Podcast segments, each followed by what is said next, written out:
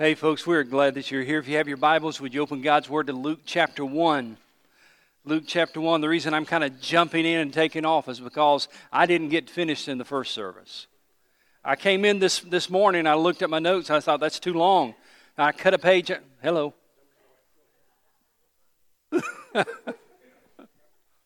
got to love old people, don't you? And so I came in this morning, I looked at my notes, I thought that's too long. I, I, so I cut an entire page of notes out. Still didn't get through. I should have put, cut three pages out. So I have no idea what I'm going to be doing this morning. And the folks in the balcony, not the balcony, but the uh, sound room, good luck on following me on the PowerPoint. I, so let me just jump in because I want to try to get through as much of this as I can. I know some of you in your Bibles, you write the date and my name beside a passage of Scripture when I've preached it. And so, uh, if that's you, to save you from coming to me after the service, let me tell you that I preached this passage in 2016. I preached Luke chapter 1, Luke chapter 2, uh, went through those two chapters in December 2016. I just want you to know these are entirely new messages. From the bottom of my heart, they're entirely new messages. But the reason I came back to Luke chapter 1 and 2 is because as I've studied that text again, I was just fascinated by what I saw God doing in and through the people in, uh, in Luke chapter 1 and 2. You see, we're starting a new series today that's very, very short because we were supposed to start it last week and we got snowed out. But the title of the series is Do Not Be Afraid. Three times in Luke chapter 1 and Luke chapter 2, the angel of God says to someone, Do not be afraid. The angel of God said that to Zechariah in Luke chapter 1. He said it to Mary in Luke chapter 1. And he said it to the shepherds in Luke chapter 2. Do not be afraid. Do not be afraid. Do not be afraid. And so I, I was caught by that. I was fascinated by that. I began to dig into Luke chapter 1 and 2 again. And I found out something else very, very interesting and intriguing to me. That when Luke begins to tell the story of Jesus, he doesn't begin with Jesus. When he begins to tell the story of the birth of Jesus, he actually talks about the birth of two babies. And the first baby that he mentions is not Jesus. The first baby that he mentions is a baby named John which should cause us to pause for a moment and say, what was so significant about this little baby that when Luke tells the story of Jesus, he begins by telling the story of this baby named John? And how is that story of this baby named John connected to Jesus? So here's the short answer, and then we're going to dig in in the message. This little baby named John grew up to be John the Baptist. And John the Baptist was sent to introduce Jesus to the world. So, even in his birth, isn't it interesting? Even in his birth, that John the Baptist was born first because he was the forerunner. He was coming to introduce Jesus to the world. Now, let me go back for a moment to the Old Testament to kind of paint the full picture for you. The last Old Testament prophet to speak in the Old Testament days was a prophet named Malachi, which is, of course, the last book of the Old Testament. The last thing that this last prophet of God said is found in Malachi 4. We're going to put it on the screen. And look at, look at the last thing that's in the Old Testament, the very last words. See, I will send, I will send you the prophet Elijah before that great and dreadful day of the Lord comes and notice this this person I'm going to send, he will return the hearts of the fathers to their children and the hearts of the children to the fathers, or else I will come and strike the land with a curse. That's the way the Old Testament ends. I want you to remember this verse.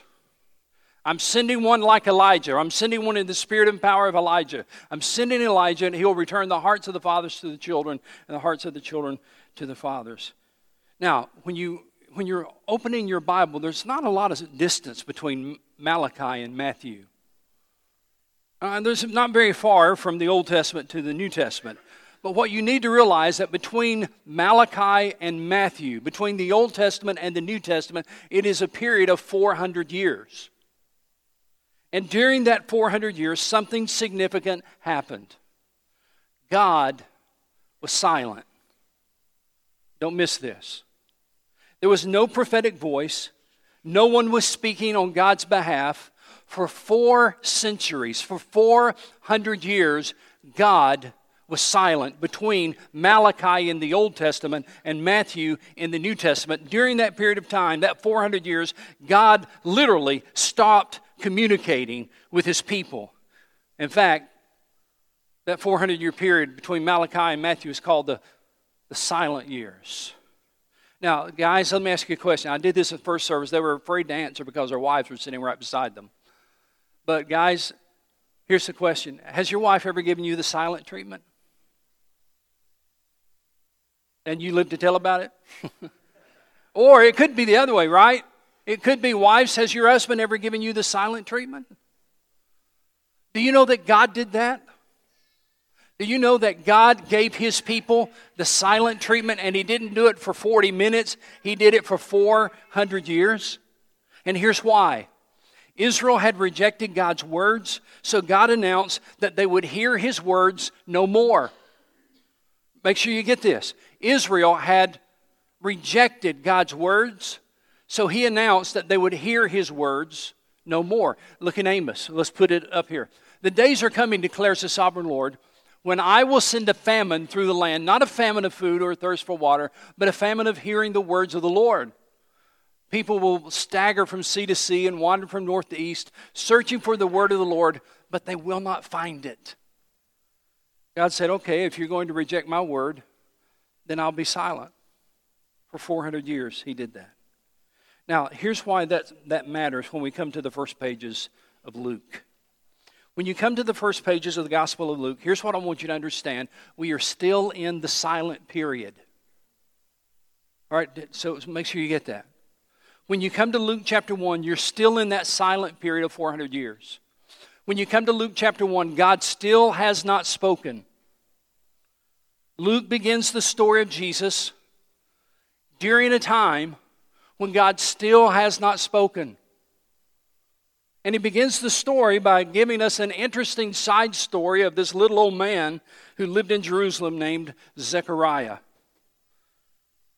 In that day, if you were a male descendant of Aaron, you were automatically a priest. And Zechariah was indeed a male descendant of Aaron. So he was a priest in Jerusalem. And his wife was also uh, Elizabeth. She was a, a descendant of Aaron. So she was the daughter of a priest. So Zechariah were godly people. And yet, according to the scripture, and we're going to read it in a moment, I'm just trying to give you the backstory. But according to the scriptures, though they were godly people, they were an unusual couple. Here's the reason they were unusual.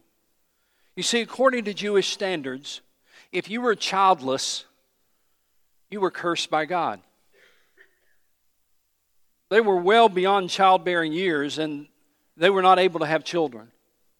And to make matters worse, if you were a Jew and childless in that day, it was almost as if you were an outcast. Something was wrong with you because you couldn't have children. God somehow was cursing you because you couldn't have children. So, this was a source of great embarrassment and it was a source of great sorrow for this godly couple who continued to serve the Lord. They prayed for a child over and over and over, but for whatever reason, they were not able to have kids. God, watch this, God was silent. What was happening to the nation of Israel was happening to them as well. They still served the Lord faithfully, even though they were childless, heartbroken, and confused. Can I ask you a question? Have you ever, have you ever been heartbroken and confused over what God has done or didn't do? Have you ever wrestled with your situation, your family situation, over what God has done or didn't do? So that was the story of Zechariah and Elizabeth. They served the Lord faithfully. They walked with God, even though it had been generations since anybody had ever heard from God. Then the special day came. We're going to read about it in a moment. Special day came when Zechariah, the old priest, had a once in a lifetime experience. You see, William Barclay, the, the scholar William Barclay, says that perhaps there were as many as 20,000 priests in that day. Because every male descendant was uh, considered to be, every male descendant of Aaron was considered to be a priest, that it was a very large number. And, and so the priest only served two times a year, one week at a time. One week in the spring, one week in the fall, they would, they would go to Jerusalem, they'd serve. And the, if you've got 20,000 priests, and even if you divide them up into nine different divisions, as they think they did, uh, that's still a large number of priests. There's not enough for everybody to do. And so, what do you do when you have hundreds and hundreds and hundreds of people there, priests ready to serve? Well, you draw lots and you draw the lot to see if you get to serve, and you draw the lot to see where you get to serve. And Zechariah, when he went to Jerusalem that day as an old man, he drew the lot, and I'm sure he looked at it and just amazed because he was going to get to burn incense in the temple, in the holy place of the temple. Can I say to you one more time? This was a once in a lifetime experience. This is not anything he had ever done before, nor would he ever likely have that opportunity again. This was a once in a lifetime experience to go into the temple of God, to go into the holy place, and to burn incense to God. Can't you see, can't you see the old man kind of shuffling his feet into the temple, going into the holy place and shaking, partly shaking because of his age, and partly shaking because of where he was? And what he was doing? He was in the holy place, in the temple. He had never been there before. This is a once in a lifetime experience. And he's standing there offering incense. And oh, by the way, he's doing something else. He's praying. The Bible tells us that he's praying. And you know what he's praying for? He's praying for a son. He's an old man. And he's praying for God to do the impossible. I mean, you would too, wouldn't you? See, Zechariah knew his Old Testament. He knew what God did for Abraham and Sarah in their old age, how he provided a son for them in their old age. So when he had his once in a lifetime opportunity to go into the temple, he stands there in the temple and he's praying to God for a son. And then it happened. Listen, listen, listen. As the old priest is standing in the temple, burning incense and praying to God and asking God to do the impossible and to give him a son. Then it happened. God broke the silence. God broke the silence. After 400 years, God spoke. Luke chapter 1. Hope you have your Bibles open. Luke chapter 1, verse 10. And when the time for the burning of incense came, all the, all the, the assembled worshippers were praying outside. Then the angel of the Lord appeared to him, that is to Zechariah, standing at the right side of the altar of incense. And when Zechariah saw him, he was startled and gripped with fear. But the angel said to him, Here's the phrase Do not be afraid, Zechariah. Your prayer has been heard. And here's how we know what he's praying about. The angel says, Your prayer has been heard. Your wife Elizabeth will bear you a son, and you are to give him the name, what, church? Give him the name what? John. We'll talk about that in a minute. I love verse 14 just, just because of the human emotions tied up in it. He will be a joy and delight to you. Many will rejoice because of his birth. It's almost as if God's smiling when he says this. I know you're an old man. You're supposed to be a grandpa by now, maybe a great grandpa by now. I know you're an old man, but you're going to be a daddy. And when that boy is born, he's going to be a joy and a delight to you. Now let's keep reading verse 15. For he will be great in the sight of the Lord. He is never to take wine or other fermented drink, and he will be filled. Notice this Here's an indication that this baby, there's something different about him. Here's an indication that this baby is something special because here's what it says He will be filled with the Holy Spirit even from birth. That's not said about many people in the Bible. He'll be filled with the Holy Spirit even from birth. There's something different, there's something special about this baby. Verse 16. Many of the people of Israel he will bring back to the Lord their God. Verse 17. See if verse 17 sounds familiar. And he will go on before the Lord in the spirit and the power of Elijah to turn the hearts of the fathers to their children and the disobedient and to the wisdom of the righteous, to make ready a people prepared for the Lord. Does that sound familiar? Isn't that what Malachi said as he was closing the Old Testament? God said, I'm going to be sending one. I'm going to be sending someone special. And, and Luke says, This is him. He'll be filled with the Holy Spirit even from birth. He'll go in the spirit and power of Elijah. Now let's keep reading this story and see how it unfolds. Zechariah, verse 18. Zechariah asked the angel, How can I be sure of this? I'm an old man. I like this. I'm an old man, and my wife is well along in years. He's not going to say my wife is old. He's smarter than that. He says, I'm an old man, and my wife is kind of well along in years. So how can I be sure this is going to happen? Verse 19 The angel answered, I am Gabriel. I stand in the presence of God, and I have been sent to speak to you and to tell you this good news. And now, now you'll be silent God's been silent for 400 years. Now you're going to experience that too. And now you'll be silent and not able to speak until the day this happens because you did not believe my words, which will come true at the proper time.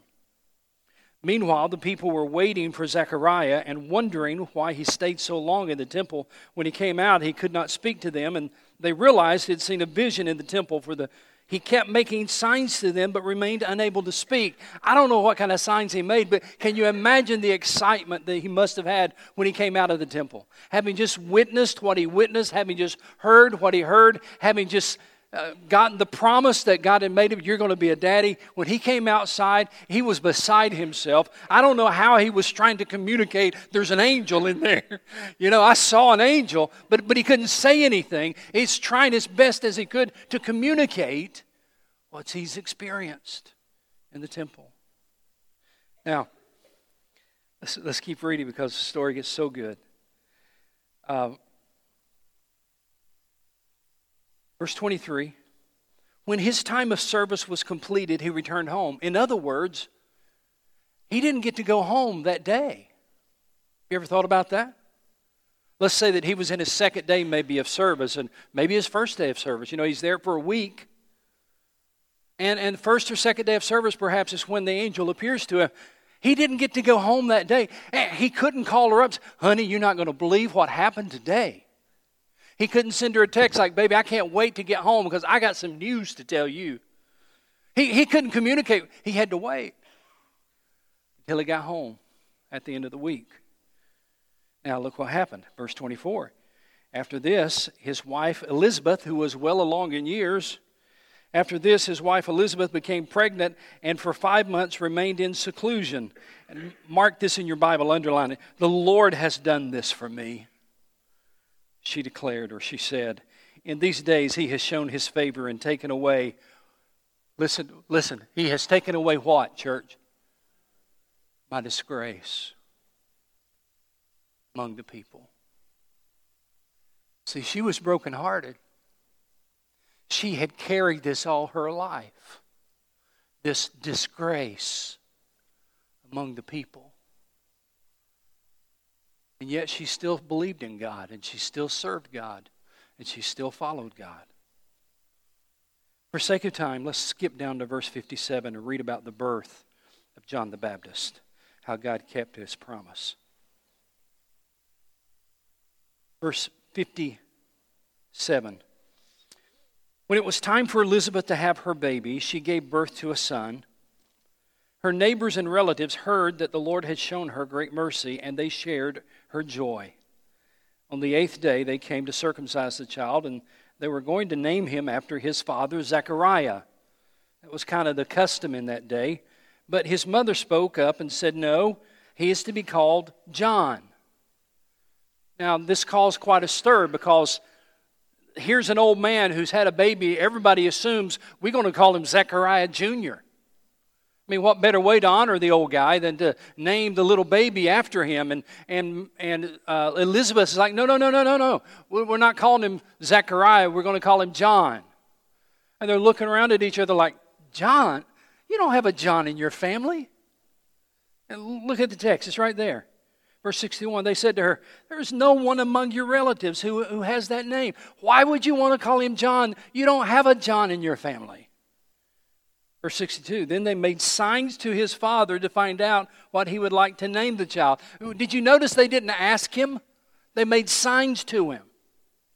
Now, this is an indication of one of two things. Either, number one, when he lost his ability to, uh, to, to speak, he perhaps lost his ability to hear.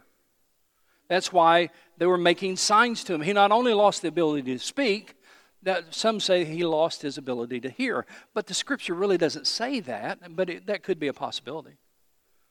Or it could be this it may be that he lost his ability to speak, and everybody just assumed because he can't speak, he can't hear. And so they're, they're making signs to him like, What do you want to name him? And he's like, I can hear. There's nothing wrong with my ears. I just can't speak. And so he asks for a tablet. He asked for a tablet, and the, the question is, what are we going to name him? And he wrote, His name is John! Exclamation mark. It's right there in the text. Look at it. Verse 63 He asked for a writing tablet, and to everyone's astonishment, he wrote, His name is John. Immediately, his mouth was open and his tongue was loosed, and he began to speak, praising God. The neighbors were all filled with awe, and throughout the hill country of Judea, people were talking about all these things. Now, verse 66 is a verse I've been building towards, and I'm almost out of time, but we'll get there. Verse 66 Everyone, everyone who heard this wondered about it, asking, here's the question What then is this child going to be? For the Lord's hand was with him. You know what they were talking about in Judea and Jerusalem after the birth of John, little John? They weren't talking about how in the world did an old man like Zechariah have a baby? How in the world did an old woman like Elizabeth have? Now, they, they weren't, that's not what the topic of discussion was. The topic of discussion was this What is God going to do with this child? But the Lord's hand seems to be on him. What then is this child going to be? That is a wonderful question. I want to put it, phrase it in another way. What is the purpose of John the Baptist? When Luke tells the story of the birth of Jesus, he doesn't start with the birth of Jesus. He starts with the birth of John the Baptist. What's his role? How is he connected? We'll give you two things. We'll put them on the screen real quickly. Number one, John the Baptist was a bridge or a link between the Old Testament and the New Testament. He was a bridge or a link between the Old Testament and the New Testament. You see, the last of the Old Testament prophets was really John the Baptist. He was an Old Testament prophet living in New Testament times. Uh, he was the one that was to fulfill Malachi, the, the last chapter of Malachi. So he's an Old Testament prophet living in New Testament times. His, his role was to prepare the way for the coming of Jesus Christ. He was that link to prepare the way. You, you know, even if you go to a big concert in today's time, if you go to a big concert, uh, who, who's a big who's a big country singer you've had? Somebody's had a concert or something. Garth Brooks. All right. So if you go to a Garth Brooks concert, I guarantee you this when the concert starts, Garth is not coming out as soon as the concert starts. If the concert starts at 6:30, don't look for Garth at 6:30. He ain't coming out until about 7:30. You know why? Because they've got something called an opening act. That opening act prepares the audience for what's to come. That opening act is, is there to say, okay, you're here to have a good time. You're here for a concert. We're going to give you a concert. And in a little bit, Garth is going to be coming out. Before he comes out, we're going to play. They're the opening act. You know what? That's what John the Baptist was. He was the opening act. God had not spoken for 400 years. He's not just going to show up one day and say, oh, here I am. No, no, no, no, no. He sent John the Baptist sent John the Baptist to prepare the way for what God was about to do. Look, let me show you this in Scripture. Look in Luke chapter 3. Luke chapter 3. Verse 3 He, speaking of John the Baptist, this is now after he's grown, he's probably about 30, 31 years old. He, John the Baptist, went into all the country around the Jordan, preaching a baptism of repentance for the forgiveness of sins. Skip down to verse 15. The people were, were waiting expectantly and were all wondering in their hearts if John might possibly be the Christ. John answered them all, I baptize you with water, but one more powerful than I will come, the thongs of whose sandals I'm not worthy to untie. He will baptize you with the Holy Spirit and with fire. People kept, you know, at his birth, they kept asking, What kind of child is this? And when he's 30, 31 years old and begins his ministry, they're still asking that same kind of question. They can still recognize there's something special, there's something different about this man. So they begin to ask him, Are you the Christ? Are you the Messiah? Are you the anointed one, the promised one we've been looking for since the Old Testament days? John kept saying, No, I'm simply the forerunner to announce that he's coming.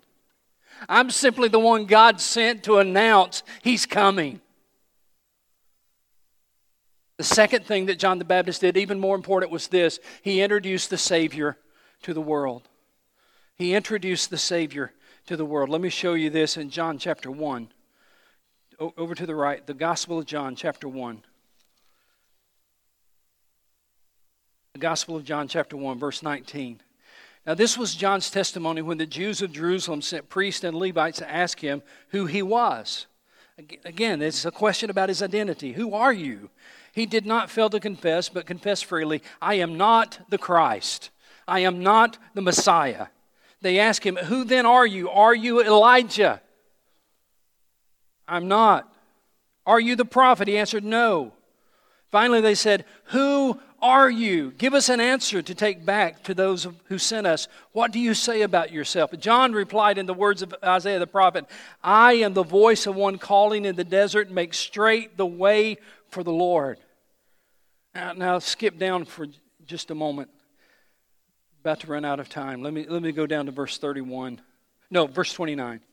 The next day, the next day, John saw Jesus coming toward him and said, Look, there's Jesus. That's not what he said, is it? He said, Look, the Lamb of God who takes away the sin of the world. You see, that was his purpose for coming, and that's what he did his entire life. He continued to point to the Lord Jesus Christ and say this God is speaking again, and he's speaking in a big way. There's Jesus, the Lamb of God, who takes away the sins of the world. You see, the Pharisees missed the point. They wanted to know who John was, but John wanted them to know who Jesus was. Now, it's been a while since I've talked to you about the world's greatest grandbaby. So, so, I think we need to fix that. She's 19 months old now. She was at our house a couple of weeks ago, and she was just walking around the, the living room. She, I should have brought a, I should have put a picture on the screen, but she was just walking around the living room, just having a good time. And she picked up a bottle of water, and she said, "Dad has water." And she came over and she picked up my Pepsi. She said, "Papa's water." I promise you, she did. I was pretty proud of her. I really was. I kind of, yeah, that's right. And then about a week ago, she was at uh, at the grocery store with her mama, Kelly. Kelly, Lily's in the buggy behind her, and Kelly's looking at something on the shelf, and she hears Lily say, "Papa." Kelly looks around thinking somebody's walking down the aisle that perhaps looks kind of like me, and that's not what it was. Lily looked at the Pepsi and was pointing at the Pepsi, Papa. forever in her mind, there will be a link between her papa and Pepsi. Yes! That's the role of John the Baptist, not Pepsi.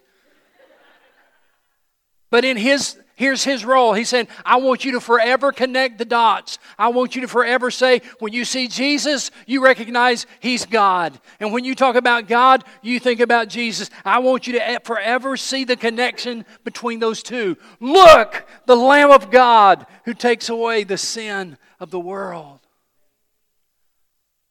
John came for a purpose. His purpose was to introduce the world to Jesus. And oh, by the way, do you remember that he died shortly thereafter? Herodias, king, the King Herod's wife, had him murdered.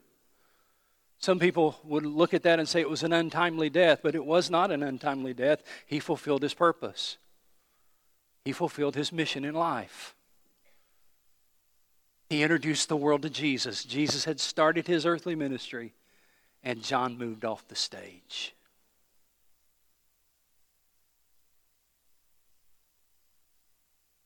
Jesus once said this about John. In, in uh, Luke 7:28. I don't know if y'all can skip to that slide. In Luke 7:28, Jesus said this. He said, "I tell you, among those born of women, there is no one greater than John. Of all people, no one fulfilled his God-given purpose better than John did." Now, I love I love the backstory to the story of John the Baptist. Because can I remind you where all of this started and then we're going to close? Can I remind you where all of this started? Everybody, look up here. Let me, let me tell you where it all started. When you, when you see what all that John the Baptist did and, and how much he meant to the kingdom of God, can I remind you where it all started? It all started when there was an old priest. He's shuffling into the temple, he's carrying the incense. And he knows he's well beyond childbearing years, but he's asking the Lord one more time. You do the impossible. I'll never have another chance to stand here and pray like this. So I'm just going to ask one more time God, would you do the impossible? Would you give me a son, a son?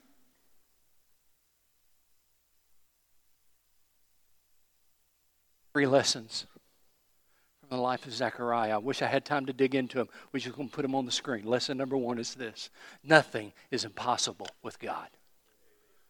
In fact, we'll get into it probably next week, but when the angel Gabriel goes to Mary to tell Mary, you're about to, you're going to have a, a, a child. And Mary says, How is that possible? Because I've never known a man. I'm a virgin. And, and the angel says this I want to tell you something. Even your, your relative Elizabeth, who's well along in years, is six months pregnant. And the angel says, For nothing is impossible with God. And so, if you're living in a situation right now and your dreams seem like they're dead, and it seems like God has been silent, and it seems like heaven is brass, and you're wondering, God, where are you? What are you doing? Would you simply go back into His presence one more time and say, God, will you do the impossible? Which brings me to lesson number two. Lesson number two is this when you're tempted to quit, keep serving God. Don't you know Zechariah had some days when he wanted to quit? Don't you know he probably had some days when he said, I'm done with the temple, I'm done with serving, I'm done with God. What has he done for me? He has forsaken me, he has rejected me. But I want to tell you something. This is hard truth. I want to, tell you, I to say it to you real quickly. It's a hard truth, but you either live surrender to the Lord or you live in rebellion against God. Which are you living in right now? Because Zechariah continued to serve the Lord faithfully, God was able to do something in his life he never dreamed God would do. Lesson number three is this don't stop praying. Don't stop praying. Don't stop praying. You just never know. You just never know what God might do for you and through you if you keep trusting and keep praying. Let's pray together right now. Would you join me? Every head bowed, every eye closed. Do you have any dreams that seem impossible? Do you have any burdens that you've carried for a long, long time? Do you ever wonder if your prayers are doing any good because God seems silent for so long?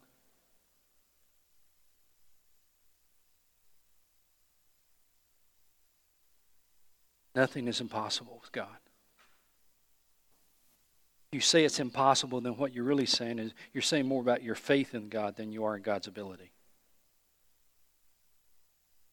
Father, in the name of Jesus, we recognize today, we acknowledge today that though it seems at times that life is hopeless, situation is hopeless, we recognize you, you are always at work to accomplish your will in our lives. Help us to live surrendered to you rather in rebellion against you. Help us to continue to serve you faithfully and continue to pray believing even when it's hard and it seems hopeless. And may you do something miraculous that can only be explained by you. And I pray that in Jesus' name. Amen.